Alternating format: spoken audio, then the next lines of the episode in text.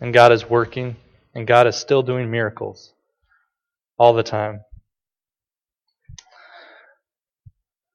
Today I'm going to be um, talking to you guys from Titus. So if you want to open up your Bibles, you can go to Titus chapter 3.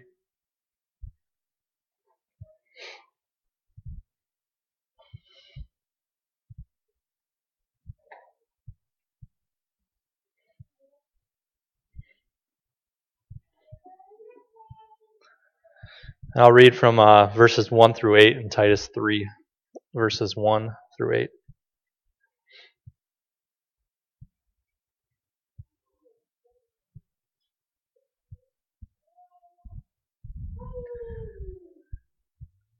It says, Remind them to be subject to rulers and authorities, to be obedient, to be ready for every good work. They must not slander anyone, but be peaceable gentle, showing complete courtesy to all people. For we too were once foolish, disobedient, misled, enslaved to various passions and desires, spending our lives in evil and envy, hateful and hating one another. But when the kindness of God, our Savior, and His love for mankind appeared, He saved us, not by works of righteousness that we have done, but on the basis of His mercy, through the washing and the new birth and renewal of the Holy Spirit, whom He poured out on us in full measure through Jesus Christ our Savior. And so, since we have been justified by His grace, we became heirs with confident expectations of eternal life. This saying is trustworthy, and I want to insist on such truths so that those who have placed their faith in God may intend on engaging in good works. These things are good and beneficial for all people. Let us pray. Heavenly Father, Lord God, I just come before you now and I just pray that you will just bring your spirit here. God, that you will open up our hearts to what you want to speak to us. I just pray that my words will come from you God, that I will speak in love and truth. And Lord, I just pray that you will just bring a message to us to help us to see you and understand you more. In your name we pray. Amen. So, in preparing for this message and getting ready, um, it feels like a lot of things are going wrong. Um, we have technical difficulties with some stuff. Um, whenever I seem to be getting ready for a message, uh, me and my wife seem to get in some argument that week, um, which happened, and um, things just seem to build up, and things seem to distract me from what what is going on, and things seem to take away from the message of Jesus and challenges in my own heart. And I really felt that this week. I really felt felt challenged, and but sometimes I think that's a good thing. I think that's that's me having to rise up and, and trust in God and what He's doing. So uh, today I'm talking to you, like I said, from Titus chapter 3. And the first part there when I was when I was reading and thinking about what to do, it says it says right away, it says remind them. Remind them. When Paul wrote this, he's writing it to his friend Titus, who's been in ministry with him, who has traveled around with him, who has done many things.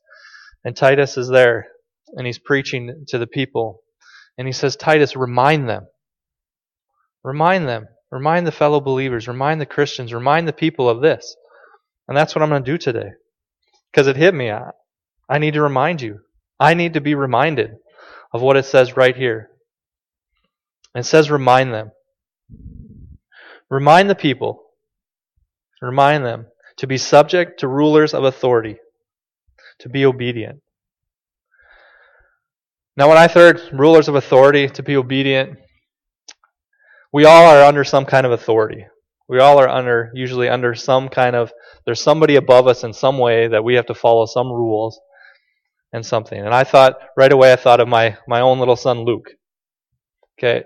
Um, some of you guys know Luke. He's very high energetic and he likes to push my boundaries. But he is under my authority as my child. And he has to listen, or he should listen, and I hope he listens, and I'm trying to train him to listen, to be obedient, to not just me, to other adults, to his teachers, and different things like that. He is under their authority. And does he rebel against that? Yeah, sometimes he does. He pushes it. He sees what he can get away with. And we do the same thing, and I do the same thing. We do the same thing with our in our jobs, I think.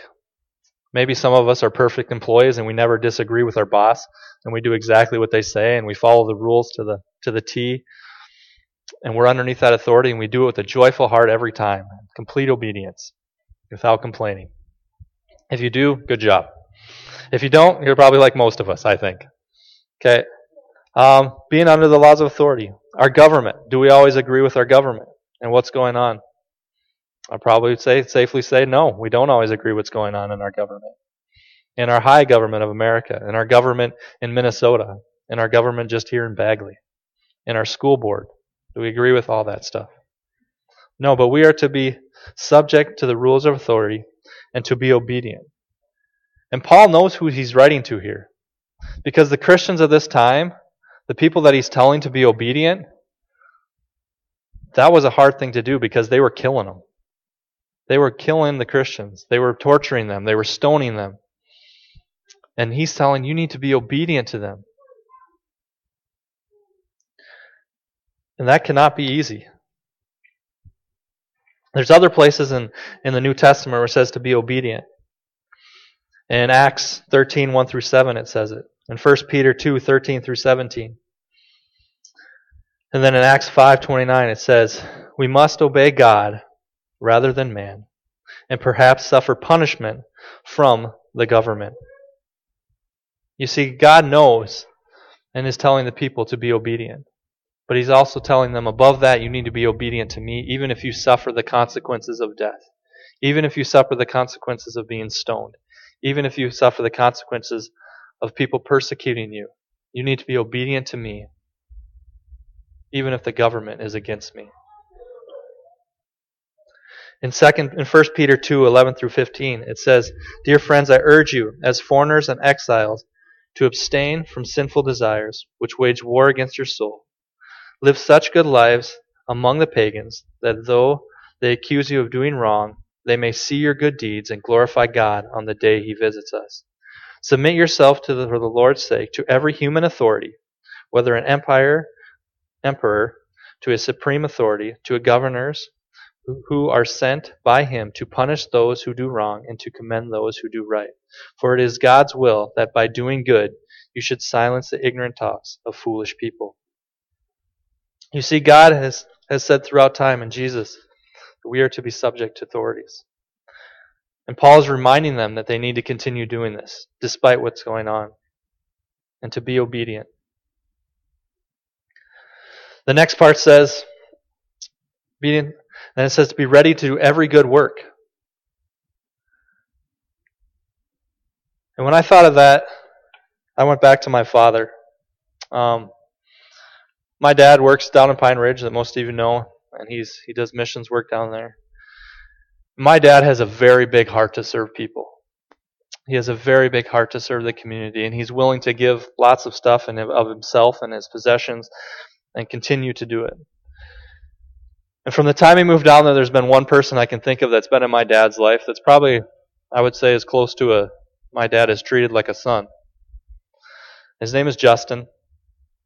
Um, when he, my dad first met him, he was uh, very much into gang gang activity, uh, drug and alcoholic young man. Um, he had had a couple kids by this point, and he came into my dad's program, um, and I believe he came to know Christ, and he changed his life, and his life went a different direction for a little while.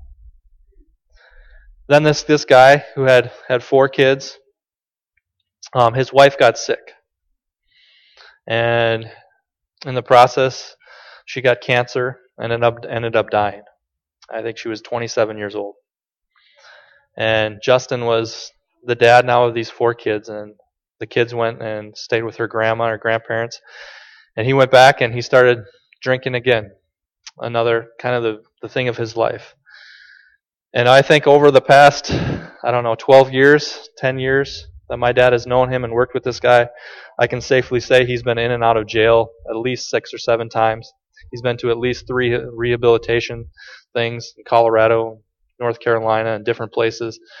Uh, my dad has went to bail him out of jail in Sioux Falls and in Rapid City and Pine Ridge multiple times in his life, and he has stolen from my dad. I believe he's even punched my dad. He's thrown my dad over a chair and table. This guy's a big guy. And my dad has always been there. My dad continues, and I don't get it. He continues to go and help this man. And he comes back to, and he comes back to my dad, and he asks for things, and my dad gives him a place to live. And he lets him stay there. And then he gets good for a while, and he does it. He's a good father to his kids, and his kids appreciate it, and he, he gets a job, and he does it. But then something happens in his life, and he goes back to alcohol. And then he gets in a fight. Then he gets in jail. And that's been the story of this guy's life.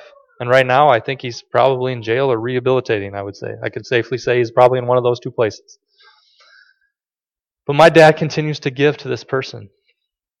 And my dad continues to pour into this guy's life. Makes me feel safe about being his son if I did something wrong, right? He would still be there for me. But he continues to love this guy.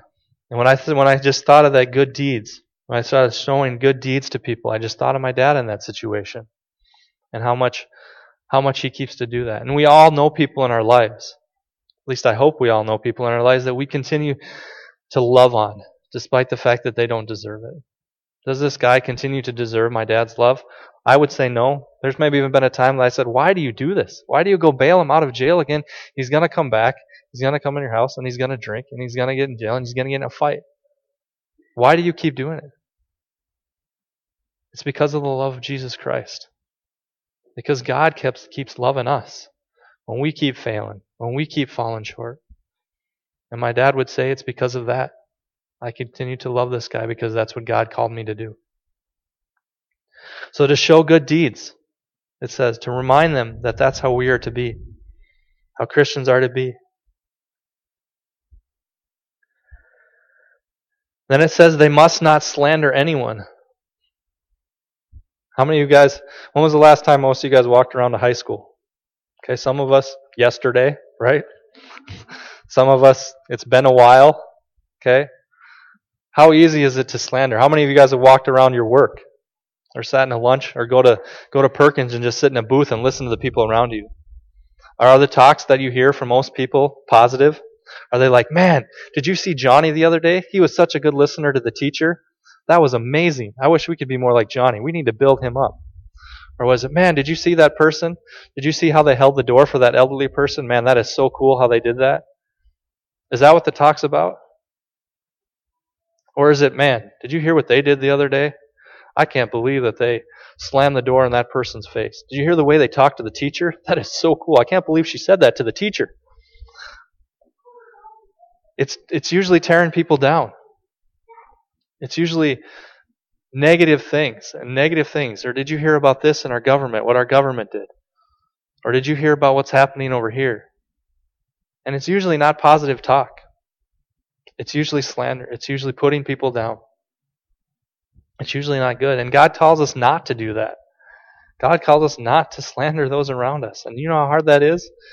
To walk out of a conversation when they're talking negatively about people, somebody, or to say, hey, let's not talk that way. And we don't need to put that person down. It's a hard thing to do because it usually makes the, side, the conversation go quiet and then it gets awkward. And then they don't know what to talk about.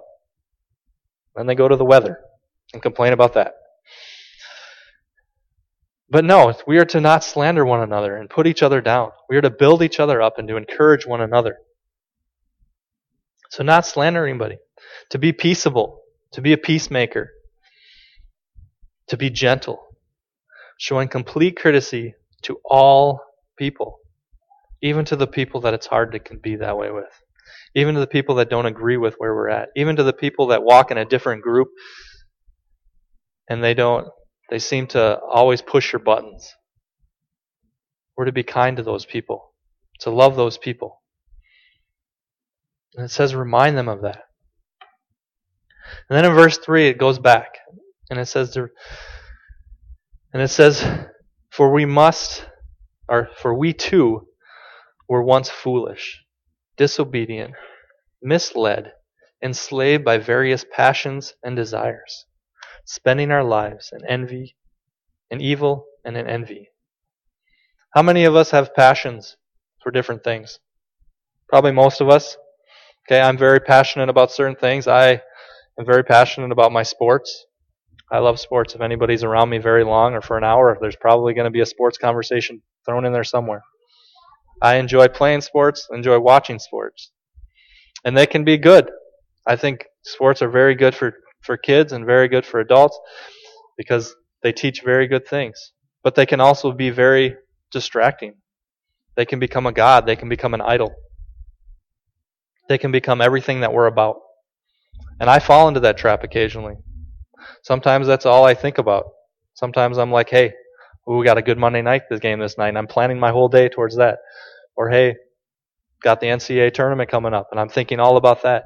And it becomes and it overtakes me, and it becomes more passionate, and I'm more about that than I am about other things. And I forget about the more important things in my life, like my family, or like my wife, or my kids, or my job, or whatever else. I can become overly passionate about those things. And I think that happens to all of us in lots of different ways. We can become overly passionate about good things that then all of a sudden don't become good. They become a distraction. And they become a desire and a passion that's not good, that enslaves us. Spending our lives in evil and envy, hateful and hating one another. When I read that, I, I've been trying to memorize some verses and working through that, and Matthew 5 came to mind. So if you guys want to open up to Matthew 5.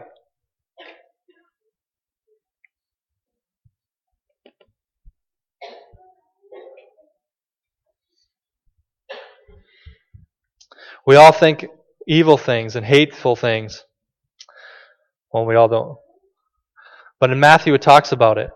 It talks about how how our hearts and how our things can go evil. How many of us have said, I could care less about that person. I don't want anything to do that with anything with that person. I could care less about what happens to that person. Okay? I don't want anything to do with that person. That's not a good thought to have. That's not from God. In Matthew 5 and verse 21, starting at verse 21, it talks a little bit about it. It says, You have heard that it was said, to an older generation, Do not murder, and whoever murders will be subject to judgment. But I say to you that anyone who is angry with a brother will be subject to judgment, and whoever insults a brother will be brought before the council, and whoever says fool will be sent before the fiery hell. So then, if you bring your gifts to the altar, and there you remember that your brother has something against you, leave your gifts there in front of the altar, first go and be reconciled to your brother, and then come and present your gifts. That's a hard thing to do. It's a hard thing to do to humble yourself because you know you've wronged somebody. It's a hard thing to humble yourself and go to a brother and say, you know what? I've done something wrong. I feel like I've done something wrong and I need to seek your forgiveness. I need to make things right between me and you. And I'm sorry for whatever that I, I whatever I've done. Because in doing so, you have to humble yourself and you have to admit you did something wrong. And for a lot of us, that's a hard thing to do. To walk before somebody and say, I'm wrong. But God tells us to do it right here in Matthew. If we have something, if we've said something and hurt somebody,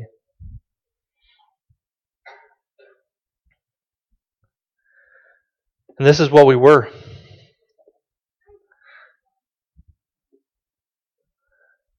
And then in verse 4, goes on, and it says, But when the kindness of God, our Savior, and His love for mankind appeared, He saved us, not by works of righteousness which we have done, but by the basis of His mercy, through the washing renewal and re- renewal of the Holy Spirit. You see, Paul wants us to remind us that when we are with Jesus, that when we are following Him and we are being when we are with Him, we are to be different. We are not to remain in our old selves. We are not to remain hateful. We are not to slander one another. We are not to live with idols. We are not to spend time in our lives with evil or envy and hateful in our heart and hating one another. He says to remind them to be obedient And it's not us that are going to do this. It's not us that's going to be obedient. It's not us that's going to be kind. It's not us that is going to do every good work. It's Jesus working in us. It's Jesus who's changed us, who we were, this old person, and he's made us anew. And it says to remind them that it's because of Jesus that we can do this. In verse 6, whom he poured out on us in full measure through Jesus Christ our Savior. And so, since we have been justified by grace, we became heirs with a confident expectation of eternal life.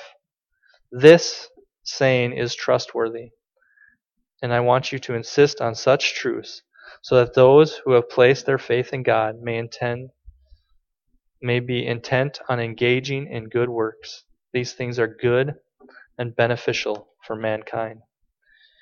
You see, when we take on what Jesus Christ made us anew, when we take on this new characteristics, it is good for mankind. It is good for you. It is good for your family. It is good for your, your wife and your kids and those in your workplace, your coworkers, and those around you. When we are living for Christ, when we are being peaceable, gentle, and showing compassion to others, you know what? Jesus is being made known. You are being a light for Him in the community. You are being a light for Him where He's placed you. You are being His, His workman. And this is good. But you tell, but you think about it. And you come back and you say, Tim, this is all good, but you don't know what people have done to me. You don't know how my coworkers treat me. You don't know how the my family and my parents used to treat me. You know, I they're what they did is unforgivable. What they did, yeah, that's that just can't be done. I just can't do that. I can't be go and reconcile myself before them. And you know what? It's gonna it may be hard. It may be something that you've worked on. And I would encourage you to start just praying about it, number one. Praying about whatever it is, whatever person that may have hurt you, whatever person you may be dealing with. Start praying for that person in yourself in your own heart. Maybe you can't go talk to them. Maybe it is. Maybe they've done some really awful things. But start with prayer. Start with talking to God. Have God start working on your heart and their heart. And start working towards it. I found a story about a a man that uh, was a slave trader. I can find my piece of paper here. And he wrote a pretty popular song.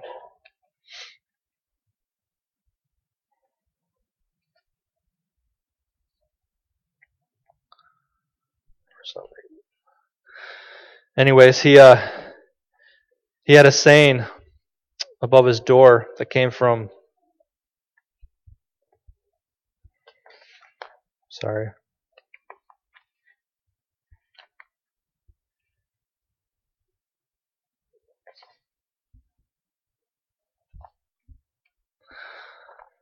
that came from uh, Deuteronomy 15:15. It says, "Thou shalt remember that thou hast a bondsman in the land of Egypt, and the Lord thy God redeemed." You see, this guy's name was uh, John Newton. And by God's grace, he became a preacher and a believer, and he wrote hymns. And it changed his life. And he remembers what he was before he became a Christian. And he always wanted to remember what he was before. Because if we don't remember what we were before we become a Christian, before God changed us, we can go back and we can slip back into those things. And we can slip back into those those behaviors that we don't want in our lives. So Paul wanted to just remind the people. And I want to remind you to remember who it is that we serve, who it is and who we were and who we are supposed to be. And God made us anew. He made us to be different from this world. We are no longer in this world. We no longer have to follow the way of this world. But it is Him who wants to change, who has changed us and made us different. So I challenge you to be that. I challenge you to be different to the people around you. to not slander them, to not put people down, to not partake in the evil things of this world, to, to be good, to be peacemakers, as it says in verse 1. Be subject to rulers of authority, to be obedient, to be ready to do every good work. They must not slander anyone, to be peaceable, gentle, and showing complete courtesy to all people. So, this is my prayer and my challenge to you, and to remind you that as believers, we are to be different. And we are to be have a different heart and a different attitude towards those around us. Let us pray. Heavenly Father, God, I just thank you for this day. I just pray that as we we go into the rest of our Sunday, Lord Jesus, that you will just walk with us. God, that you will just lead us, that we will look at our lives and we will see the things in our, in our lives that maybe enslaved us, the things in our lives that we can change, that we can draw closer to you, God, and we can learn to be more gentle and to be a better peacemaker. And I just thank you and praise you for what you're doing in our lives. In your name we pray. Amen.